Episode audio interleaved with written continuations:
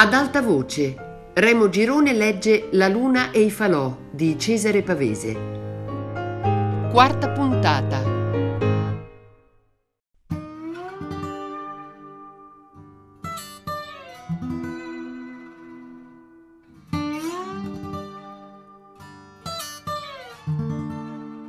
Entrai nell'aia. Dissi che io su quell'aia c'ero stato bambino.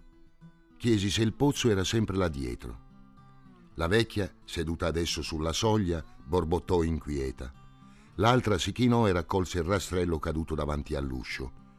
Poi gridò al ragazzo di guardare dalla riva se vedeva il pa.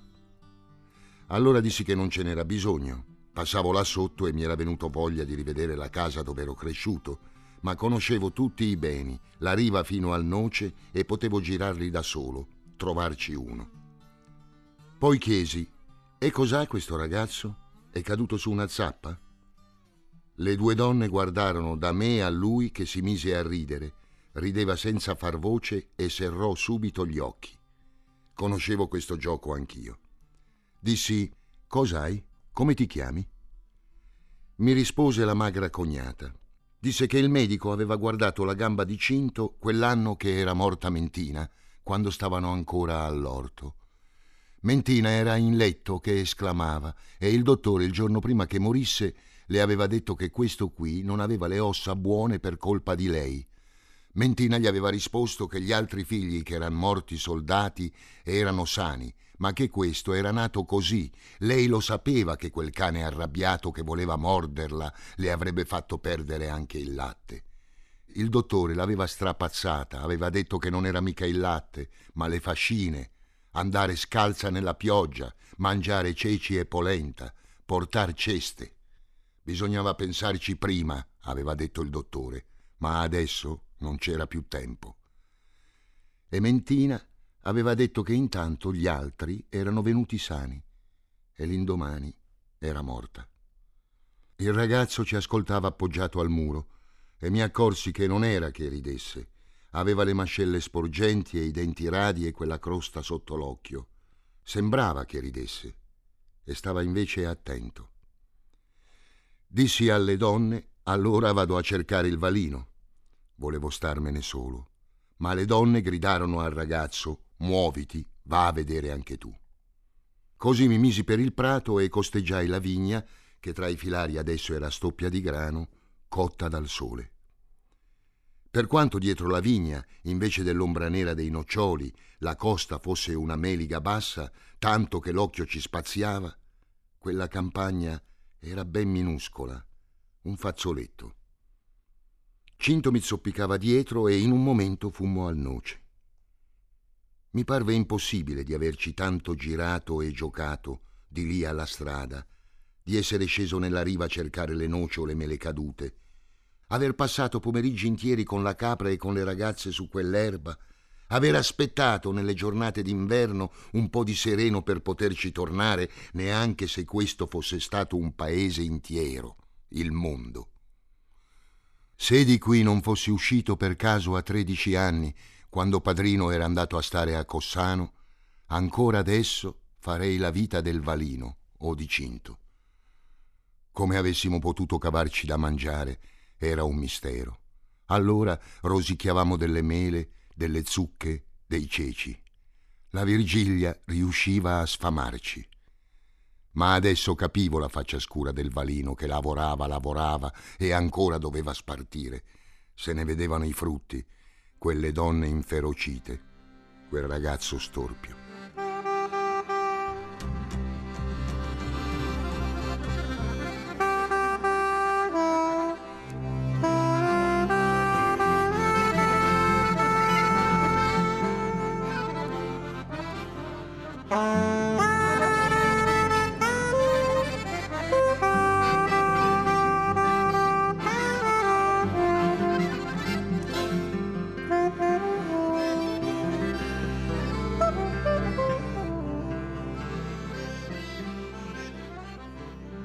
Chiesi a Cinto se i noccioli li aveva ancora conosciuti. Piantato sul piede sano mi guardò incredulo e mi disse che in fondo alla riva ce n'era ancora qualche pianta. Voltandomi a parlare, avevo visto sopra le viti la donna nera che ci osservava dall'aia. Mi vergognai del mio vestito, della camicia, delle scarpe. Da quanto tempo non andavo più scalzo? Per convincere Cinto che un tempo ero stato anch'io come lui, non bastava che gli parlassi così di Gaminella. Per lui Gaminella era il mondo e tutti gliene parlavano così. Che cosa avrei detto ai miei tempi se mi fosse comparso davanti un omone come me e io l'avessi accompagnato nei beni? Ebbi un momento l'illusione che a casa mi aspettassero le ragazze e la capra e che a loro avrei raccontato glorioso il grande fatto. Adesso Cinto mi veniva dietro interessato. Lo portai fino in fondo alla vigna. Non riconobbi più i filari. Gli chiesi chi aveva fatto il trapianto. Lui cianciava, si dava importanza. Mi disse che la madama della villa era venuta solo ieri a raccogliere i pomodori. Ve ne ha lasciati? chiesi. Noi li avevamo già raccolti, mi disse.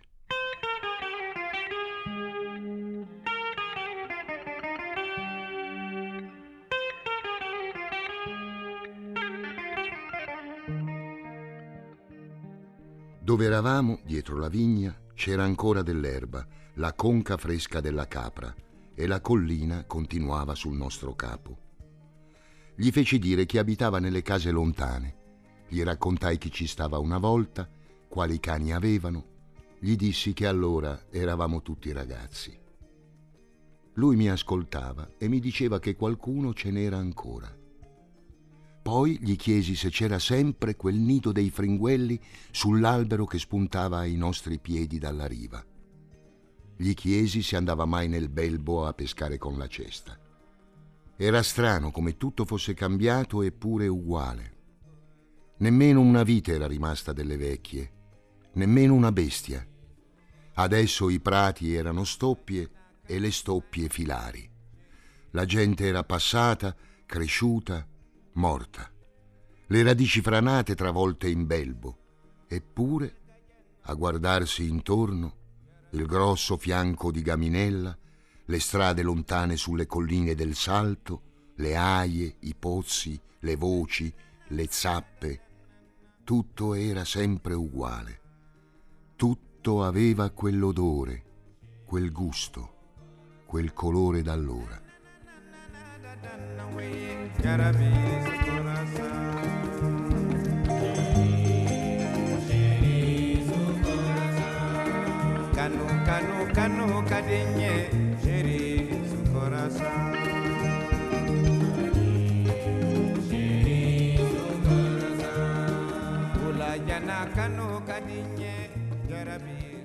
Gli feci dire se sapeva i paesi intorno, se era mai stato a Canelli. C'era stato sul carro quando il pa era andato a vendere l'uva da gancia. E certi giorni traversavano Belbo coi ragazzi del Piola e andavano sulla ferrata a veder passare il treno. Gli raccontai che ai miei tempi questa valle era più grande, c'era gente che la girava in carrozza e gli uomini avevano la catena d'oro al gilet e le donne del paese, della stazione, portavano il parasole. Gli raccontai che facevano delle feste, dei matrimoni, dei battesimi, delle madonne, e venivano da lontano, dalla punta delle colline, venivano i suonatori, i cacciatori, i sindaci. C'erano delle case, palazzine come quella del nido sulla collina di Canelli, che avevano delle stanze dove stavano in quindici, in venti, come all'albergo dell'Angelo, e mangiavano, suonavano tutto il giorno. Anche noi ragazzi in quei giorni facevamo delle feste sulle aie e giocavamo d'estate alla settimana, d'inverno alla trottola sul ghiaccio. La settimana si faceva saltando su una gamba sola, come stava lui, su delle righe di sassolini senza toccare i sassolini. I cacciatori, dopo la vendemmia, giravano le colline, i boschi, andavano su da Gaminella, da Sangrato, da Camo, tornavano infangati, morti, ma carichi di pernici, di lepri, di selvaggina. Noi dal casotto li vedevamo passare e poi, fino a notte, nelle case del paese, si sentiva far festa e nella palazzina del nido, laggiù, allora si vedeva, non c'erano quegli alberi, Tutte le finestre facevano luce, sembrava il fuoco e si vedevano passare le ombre degli invitati fino al mattino.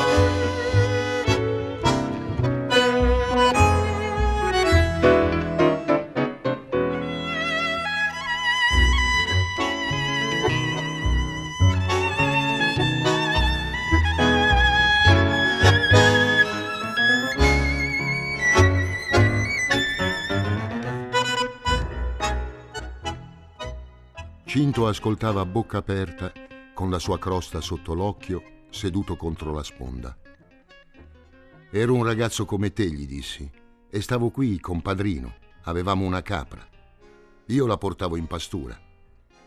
D'inverno, quando non passavano più i cacciatori, era brutto, perché non si poteva neanche andare nella riva, tant'acqua e galaverna che c'era. E una volta, adesso non ci sono più, da Gaminella scendevano i lupi che nei boschi non trovavano più da mangiare e la mattina vedevamo i loro passi sulla neve.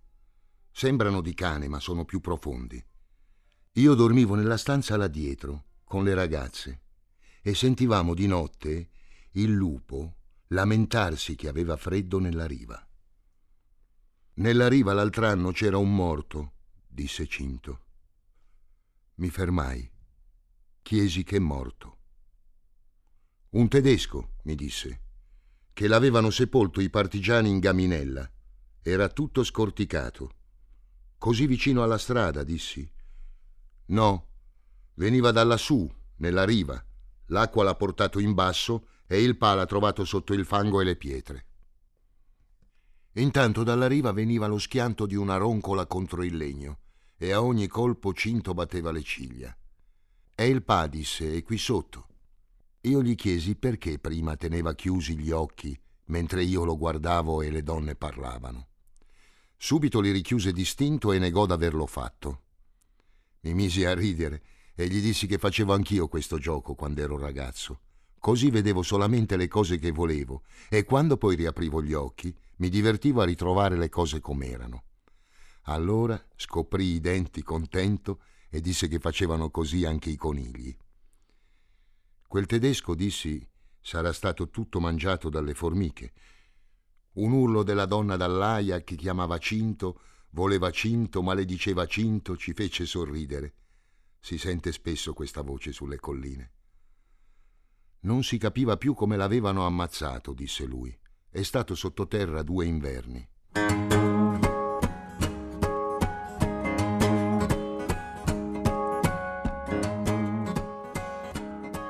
Quando franammo tra le foglie grasse, i rovi e la menta del fondo, il valino alzò appena la testa. Stava troncando con la roncola sul capitozzo i rami rossi d'un salice. Come sempre, mentre fuori era agosto, qua giù faceva freddo, quasi scuro. Qui la riva una volta portava dell'acqua, che d'estate faceva pozza.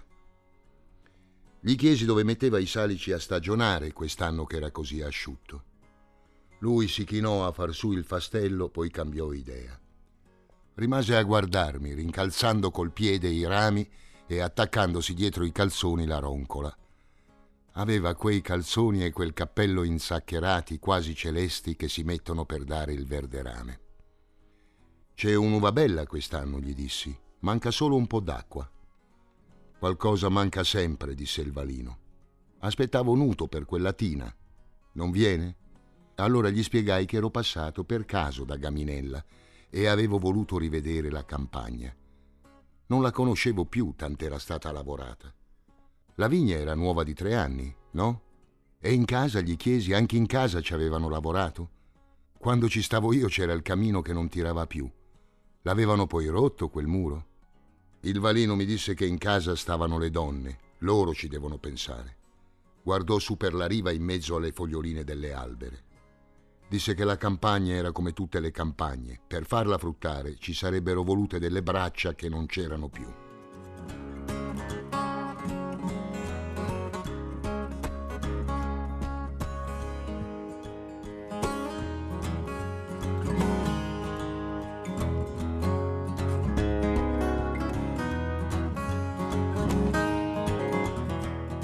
Parlammo della guerra e dei morti. Dei figli non disse niente borbottò. Quando parlai dei partigiani e dei tedeschi, alzò le spalle. Disse che allora stava all'orto e aveva visto bruciare la casa del Ciora.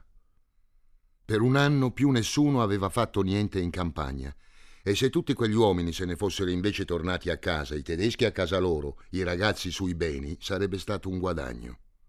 Che facce, che gente! Tanta gente forestiera non s'era mai vista, neanche sulle fiere di quando era giovanotto. Cinto stava a sentirci a bocca aperta. Chissà quanti, dissi, ce n'erano ancora sepolti nei boschi. Il valino mi guardò con la faccia scura, gli occhi torbidi, duri. Ce n'è, disse, ce n'è. Basta aver tempo di cercarli. Non mise disgusto nella voce né pietà. Sembrava parlasse di andare a funghi o a fascine. Si animò per un momento, poi disse: Non hanno fruttato da vivi, non fruttano da morti. Ecco, pensai, Nuto gli darebbe dell'ignorante, del tapino, gli chiederebbe se il mondo deve essere sempre come era una volta. Nuto che aveva visto tanti paesi e sapeva le miserie di tutti qui intorno. Nuto non avrebbe mai chiesto se quella guerra era servita a qualcosa. Bisognava farla, era stato un destino così. Nuto l'ha molto questa idea che una cosa che deve succedere interessa a tutti quanti, che il mondo è malfatto e bisogna rifarlo. Il valino non mi disse se salivo con lui a bere un bicchiere raccolse il fastello dei salici e chiese a Cinto se era andato a far l'erba. Cinto, scostandosi, guardava a terra e non rispose. Allora il valino fece un passo e con la mano libera menò un salice a frustata e Cinto saltò via e il valino incespicò e si drizzò. Cinto, in fondo alla riva, adesso lo guardava.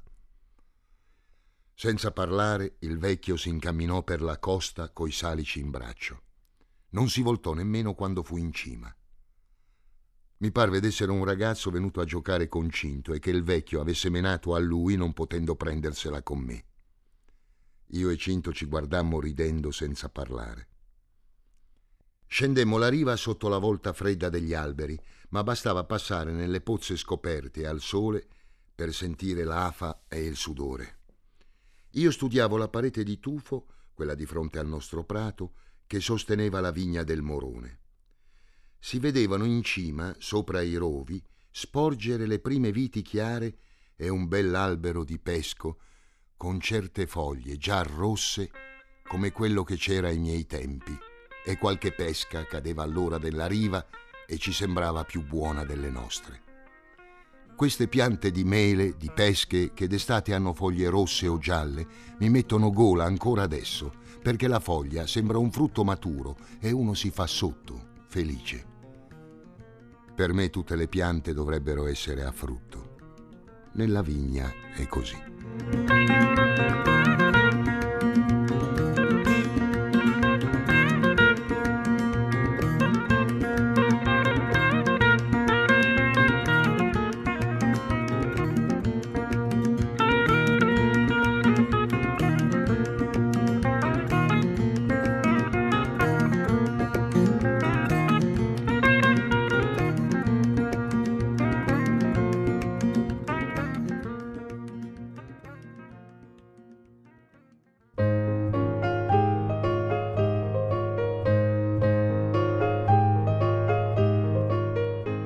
Remo Girone ha letto La luna e i falò di Cesare Pavese.